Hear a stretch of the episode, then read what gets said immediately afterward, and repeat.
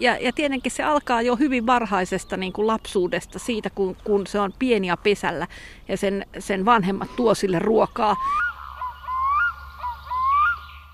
Se hajujen maailman täytyy olla tosi suuri ja kevään aikaan tietenkin kaikki hajut on ikään kuin auki. Ja ketun pitää tietenkin sen pienen poikasen oppia, että millä hajuilla on merkitystä sen elämän kannalta.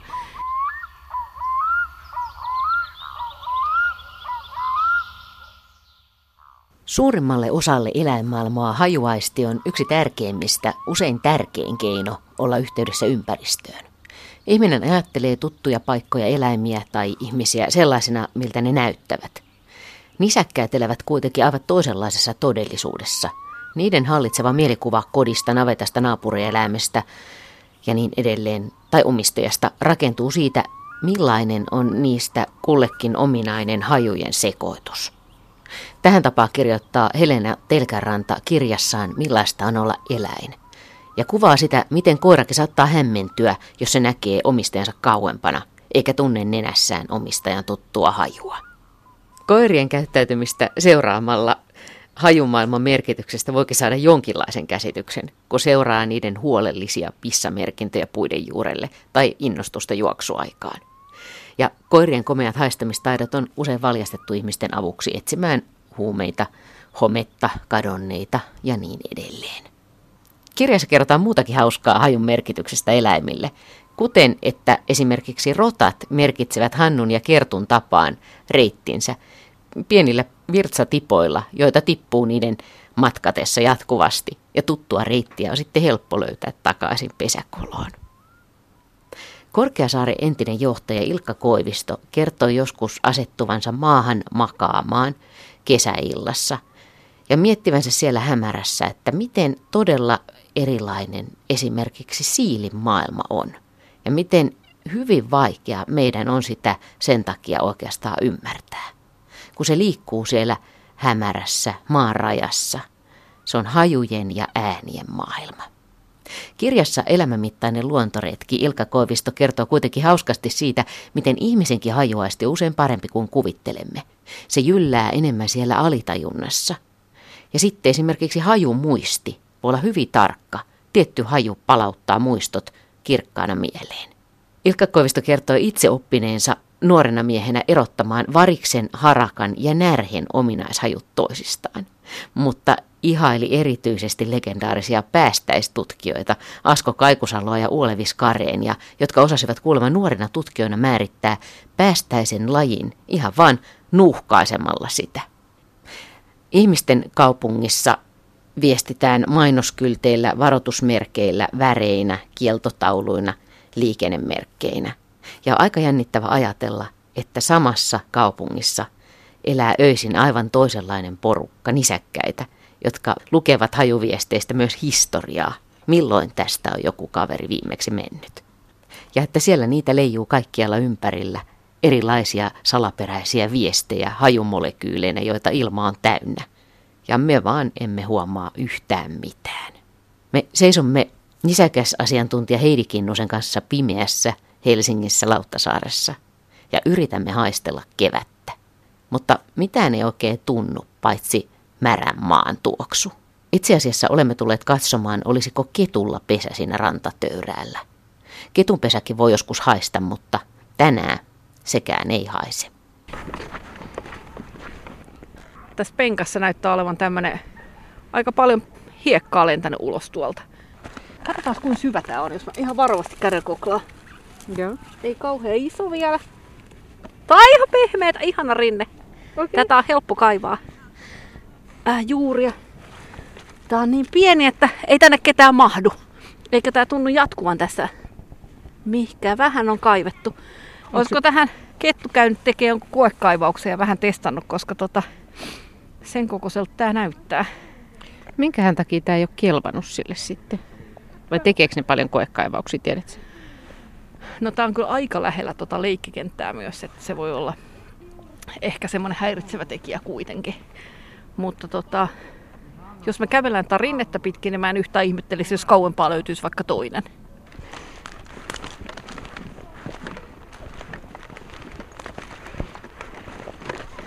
Heidikin, no nyt eletään maaliskuuta, niin mitä kaupunkiketut tekee tähän aikaan?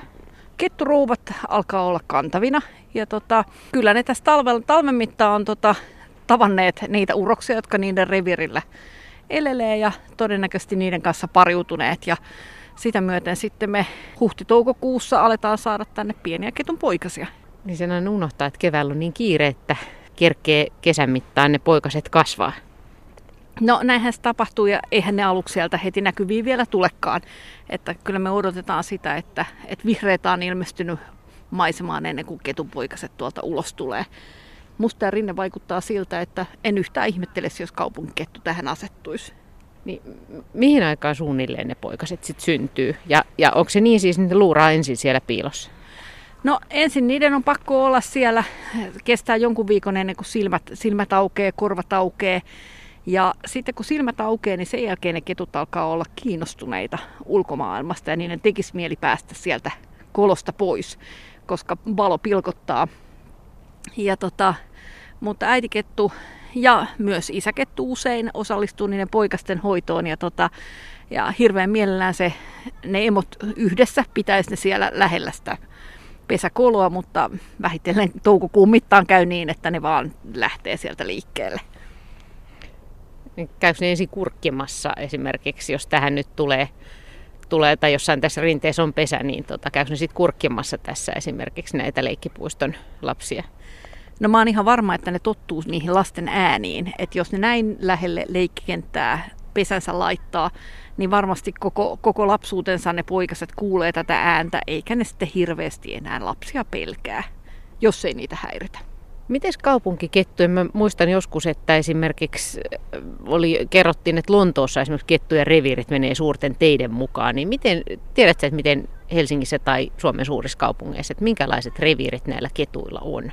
E, en mä usko, että kaupunkikettuja on ihan yksittäin niiden revirejä tutkittu, mutta arvata voisi ainakin tuommoisista yleisistä kettututkimuksista, että revirit kasvaa sitä suuremmiksi, mitä vähemmän on ruokaa ja mitä enemmän on ruokaa, niin pienetkin revirit voi riittää. Ja kaupungissahan on ollut tähän asti aika hyvin kaneja, jotka on ollut ketulle herkullista ruokaa. Mutta toisaalta kun tätä maastoa katsoo tässä heinikkoa, koivikkoa, haapaa, tuomi, pihla ja mm. ö, erilaista pöpelikköä, niin kyllä mä luulen, että tässä riittää myyriäkin ihan mukavasti. Meille just näin, kun joku myyrä tuolta kurkkase. Ja myyrän koloja näkyy musta aika paljon nyt, kun tota, ei ole lunta maassa. Että siinä mielessä ketuilla on hyvä paikka. Onko myyrä kaikkein suosituin? Vai no, mikä, mikä muu kaupungissa maistuu ketuille? No yhtä hyvin maistuu hiiret ja rotat. En mä usko, että kettu tekee siihen juuri mitään eroa. Rotta on tietysti ehkä isompi ja ärtsäkämpi. Ja tuommoinen siturotta voi olla ehkä sillä tavalla kokenutkin, että jos kettu käy siellä kololla niitä yrittämässä, niin rottahan voi olla myös ärhäkkää tulla päälle. Ja rotan purema ei ole kauhean kiva. No entäs onko ketut esimerkiksi, elääkö ne tietyllä alueella täällä? Vaikka onko se sama, hengaileeko samat ketut niin kuin vuosikausia jotenkin samalla paikalla? Että asuuko ne esimerkiksi tässä, tällä tyrmällä? Kyllä se on ihan todennäköistä, että ne pitää reviriä pitkään samassa paikassa. Et jos ei ole mitään syytä muuttaa pois, niin miksipä hyvältä reviiriltä poistuisi. Että toki sitten häirintä voi aiheuttaa sitä, että poistutaan. Ähm, jos urokselta kuolee naaras, niin sen täytyy lähteä jonnekin etsimään naarasta sitten kevään mittaan. Ja sitä myöten ehkä voi vaihtaa paikkaa. Mutta niin kauan kuin elinolosuhteet pysyy hyvinä ja niillä on kolo ja paikka missä olla, niin miksi lähteä? Myös kaikki nämä pienet rakennukset, mitä täällä seudullakin on, puuvaltaisia mökkejä ja siirtolapuutarhamökkejä, niin niiden alla on varmasti hyvää tilaa oleskella.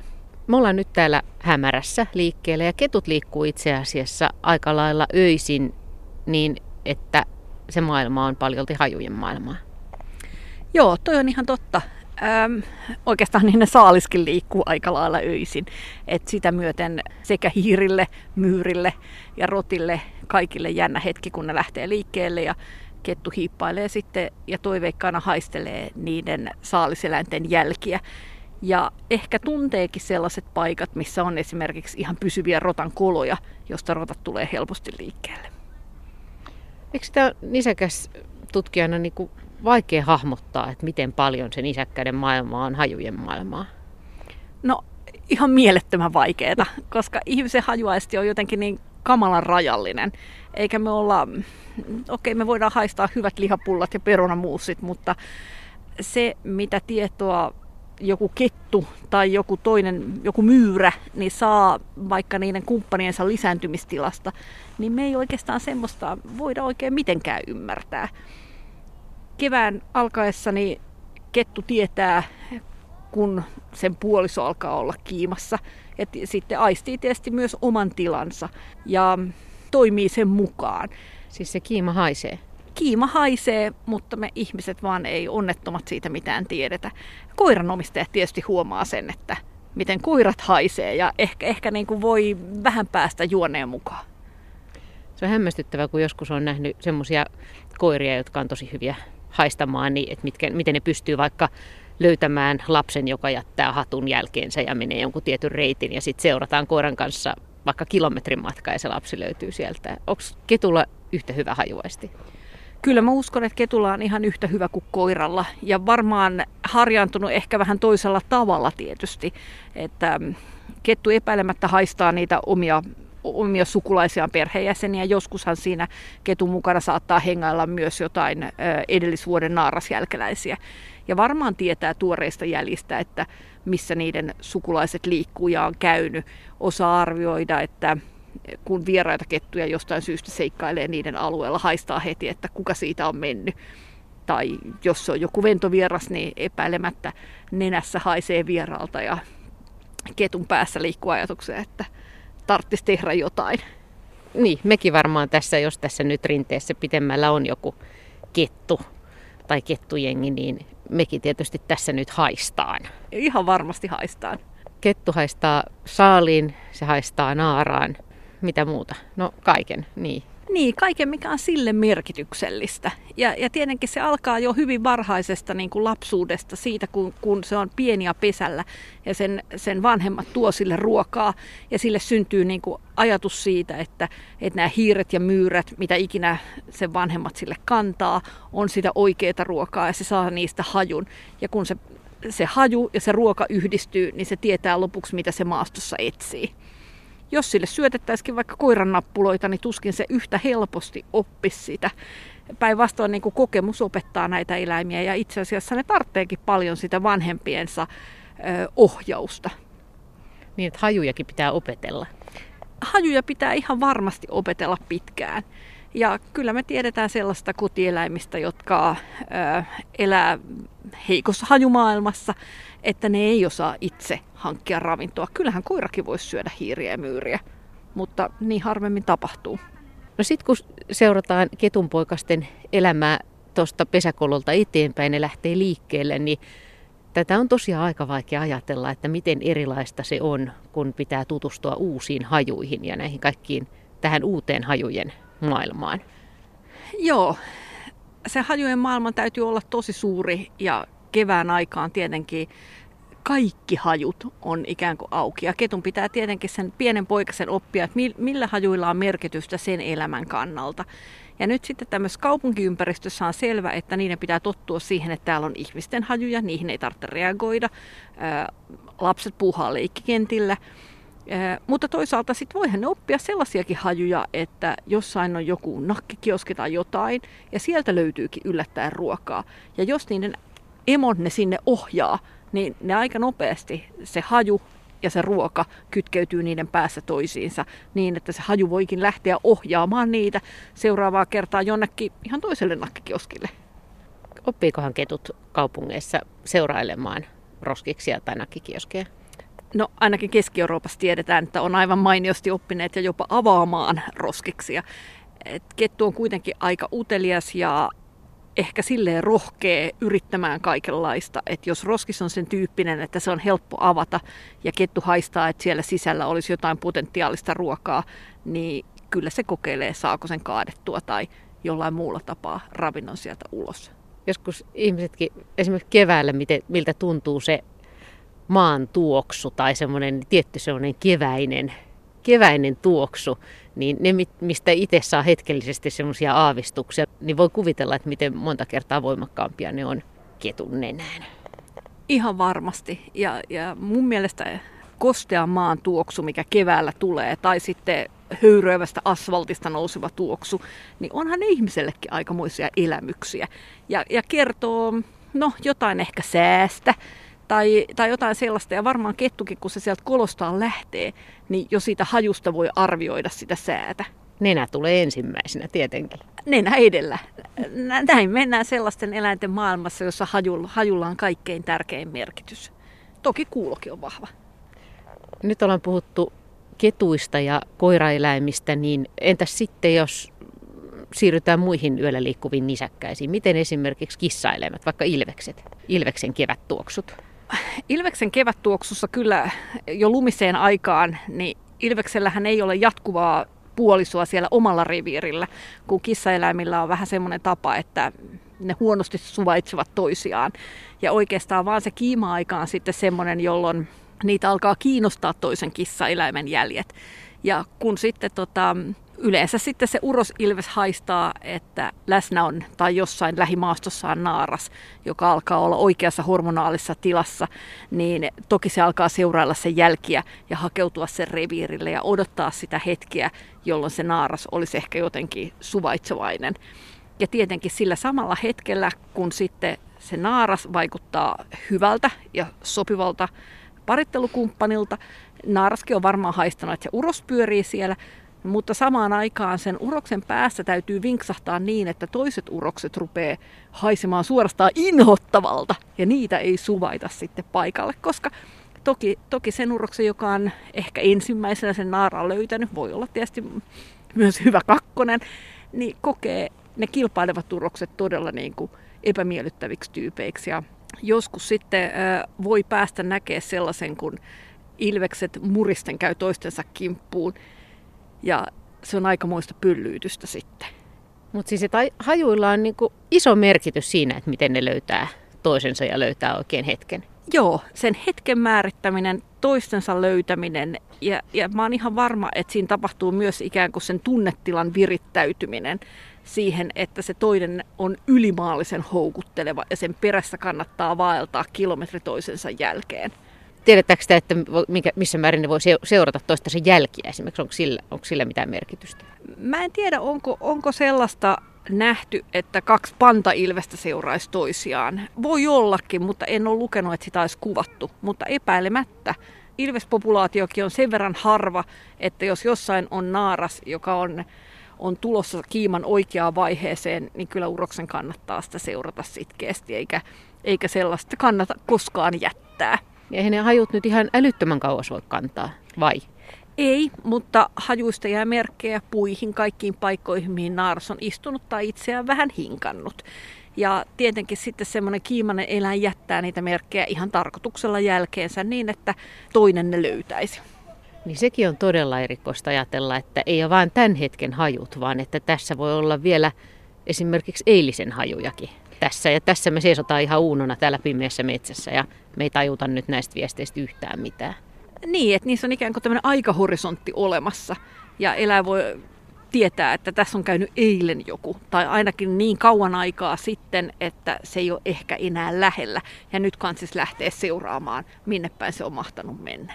Me puhutaan nisäkkäiden keväisistä hajuista, tuoksuista, miltä kevät tuoksuu nisäkkäiden ninään, niin mitä muuta? Mitä, mitä nyt tulee mieleen? Sitten kun kevät etenee ja ensimmäiset vihreät kasvit nousee maasta, niin sen lisäksi, että ihminen ne voi aika monesti haistaa, niin kyllä sen täytyy olla kaikille niille kasvissyöjille semmoinen onnen hetki. Se on, se on vähän sama hetki, kun me tullaan jonnekin ruotsilaivan jälkiruokapöytään.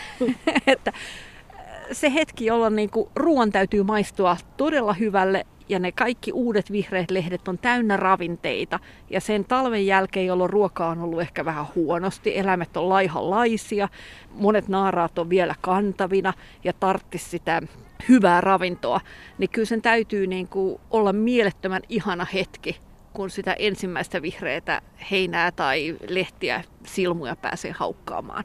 Nekin tuoksuu. Ihan varmasti tuoksuu, kun, kun ruohon taittaa, niin ihmisen nenä sen haistaa. Ja mä voin kuvitella, että jonkun jäniseläimen nenässä niin se on ihan ylimaallisen ihana tuoksu. Sehän tapahtuu just ruohon taittuminen siinä nenän vieressä, kun hammas sen naksauttaa. Ja ehkä se naksahtaminen voi tuottaa jotain riemua sen takia vaan, että hampaat kasvavat niin kovaa vauhtia jänniseläimillä ja yhtä lailla sitten jyrsijöillä. Ja kun se naksahdus ja se tuoksu tulee yhtä aikaa, niin mä luulen, että sillä hetkellä sillä eläimellä on joku semmoinen onnellinen hetki. Voiko Suomen luonnon nisäkkäistä sanoa, että mitkä on niin parhaita haistajia vai onko tässä, niin, onko tässä ero? Tästä varmaan tiedetään aika vähän. Tästä tiedetään aika vähän. Mä luulen, että petoeläimet on tosi hyviä haistajia, koska se liittyy siihen ravinnon saantiin. Et ne varmaan kuitenkin menee siellä niin kuin johtajina ja sitten perässä tulee kasvissyöjät vasta. Entäs päiväaktiivinen orava? Onko sillä sitten huonompi hajuaisti? No se ei ole yhtä riippuvainen siitä kuin nämä yöaktiiviset eläimet. Mutta kyllä oravakin haistaa ja oravankin täytyy haistaa ja sillä se pääsee juoneen niistä kumppaniensa lisääntymistiloista. Ja sitten tietenkin vielä nämä myyrät, joista äsken puhuttiin. Pystyyköhän myyrät haistamaan sitten esimerkiksi sen ketun? Kyllä mä luulen. Ja ruotsalaisethan on käyttäneetkin itse asiassa sellaista keinoa omenatarhoissa. On tehty tämmöisestä ketun uutetta, jota sivellään omenatarhoissa taimien, taimien runkoon. Ja kun se uute on vahvaa ja tuoretta, niin myyrät väistää niitä runkoja ja on varovaisempia niillä alueilla, aiheuttaa vähemmän tuhoa. Mutta toisaalta sitten, no jos myyriä on paljon ja ne on todella nälkäisiä, niin eihän niitä mikään pitele. Niin että tavallaan kun hajuja on paljon, niin sit pitää, silloin onkin tärkeää pystyä lukemaan esimerkiksi, että miten vanhoja ne hajut on, että miten suuri esimerkiksi on se uhka ja miten houkutteleva on ruohon haju ja miten pelottava on ketun haju ja näin edespäin. Joo, tämmöinen jatkuva tasapaino ja riskinarviointi ja etenkin nämä pienet eläimet, jotka on toisten ruokalistalla, niin joutuu koko ajan tekemään tätä riskinarviointia. No entäs sitten päästäiset, kun ne haisee tai maistuu pahalta? Onko se joku varoitus? Onko se varoitus? Mä en usko, että ne on yhtään, en, en usko, että päästäistä, kyllä ne voidaan syödä ja ne voivat tulla syödyksi, mutta ilmeisesti se haju on noiden petoeläinten nenään niin epämiellyttävä, että ne usein jää kuitenkin. Ja sehän tulee just sieltä kylkirauhasista ja itse asiassa kyllähän ihmisetkin sen haistaa. Että jos kuolleen päästäisen löytää ja se ei ole kovin kauan ollut kuolleena, niin kyllä se haisee aika merkilliselle. Heidi Kinnunen, täällä me seistään nyt pimeässä Lauttasaaren rannassa. Tuolla muutama katuvalu loistaa, mutta me ollaan täällä, täällä pöppelikössä. Se on itse asiassa hauskan näköistä, kun tuolla ihmiset kulkee. Ja koska he eivät haista meitä, niin he eivät tajua yhtään, että täällä me seisoskellaan. Mutta tota, nyt on aika tyyni ilta, mutta sillähän on hajujen kannalta aika paljon merkitystä, että, että onko tyyntä vai tuuleeko ja mistä suunnasta tuulee. No, hajut kantaa pitkälle tuulen mukana. Tyynellä ilmalla toki vähemmän. Metsästäjät käyttää sitä paljon hyväkseen ja pyrkii itse pysymään niin, että hajut ei kantautuisi sinne saaliille. Ja ihan samaa käyttää nämä luonnonpedot. Tai ei ole mitään mahdollisuuttakaan saada kiinni saalista, jos haju heti kantaa ja ilmoittaa siitä, että saaliste on lähellä. Ja kyllä mä luulen, että noin meidän yhtä lailla sudet, jos karhu yrittää jotain, vaikka hirven poikasta, mitä tahansa, niin ei, ei kannata lähestyä niin, että tulee heti tunnistetuksi. Et niin, niin päin jotenkin onnistumisen mahdollisuus on huono. Miten paljon vaikuttaa sade esimerkiksi siihen, että miten hajut kantaa? No sade varmaan piiskaa hajuja alas, se on ihan totta, ja sitten nostaa maasta myös muita hajuja ylös. Et epäilemättä sade voi olla, toisenlainen sade myös kätkee ääniä, mutta se, että löytääkö saalista ja sitten sitä saalista itse, koska sama ongelmahan silläkin on. Äänet katoaa ja hajut katoaa. Et sade voi olla, niin, pelata vähän sekä saaliin että saalistajan pussiin. Miten nisäkkäiden hajuja oikein voidaan tutkia? No se onkin aika vaikeaa ja sitä on tehty mun mielestä aika vähän. Että käytännössä hajuahan saa vaan elävästä eläimestä. Ja menen nyt sitten vaikka oravalla, oravalla pyyhkimään pöytiä, niin ei, ei se nyt niin vaan onnistu. Elä jättää itse ne hajut ja niihin paikkoihin, mitkä on sille luontevia. Ja ihmisen voi olla vähän vaikea välillä nähdä, että mikä olisi edes se oikea paikka jättää ne hajumerkit. Ja jos ne hajut on hyvin moninaisia, niin jos kuolleella oravalla pyyhkii jotain paikkaa, niin se on ehkä aika eri kuin mikä haju vaikka elävä orava olisi jossain tilanteessa jättänyt.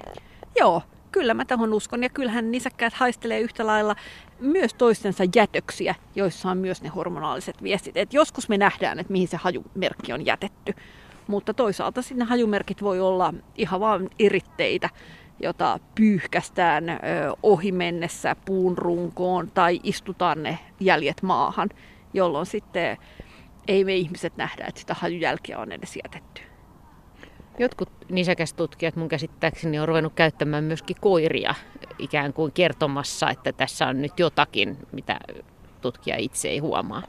No se on ihan totta. Koiria voi opettaa kaikenlaisille hajuille ja monet fiksut koirat oppiikin, mutta helppoa se ei epäilemättä ole. Ja se, että saa sen oikean hajumerkin, jolla sitä koiraa opettaa, niin se vaatii vähän kekseliäisyyttä. Nyt me Heidi Kinnunen seistään täällä kevässä, pimeässä Lauttasaaren rannassa ja, tota, ja lumi on sulanut täällä aika lailla ja maa paljastunut, mutta tota, miten esimerkiksi kun oravat tekee niitä kätköjä, niin, niin tuli mieleen, että, että löytääkö se nyt sit just nimenomaan täältä hajun avulla? Voiko täällä haista oravan kätkö? Kyllä täällä voi haista oravan kätkö. Enkä tiedä, että onko siinä enemmän sitä oravan hajua vai yksinkertaisesti sitä ruuan hajua. Ja hangenaltahan oravan onkin vähän hankala niitä löytää, koska se hanki toki eristää sitä hajua ja se haju ei sieltä niin hyvin enää nouse. Ja silloin orava sitten, joko se muistaa niitä paikkoja tai sitten se muistaa niitä alueita, johon se on kätkenyt ja yrittää. Ja jossain kohtaa, kun sitä hankea vähän kaivaa, niin jostain se haju kyllä sitten tulee ja ohjaa sitä, ohjaa sitä eläintä eteenpäin tai sitten ei. Oravahan ei niitä aina kauhean menestyksekkäästi löydä ja joskus löytyy kaverien kätköt.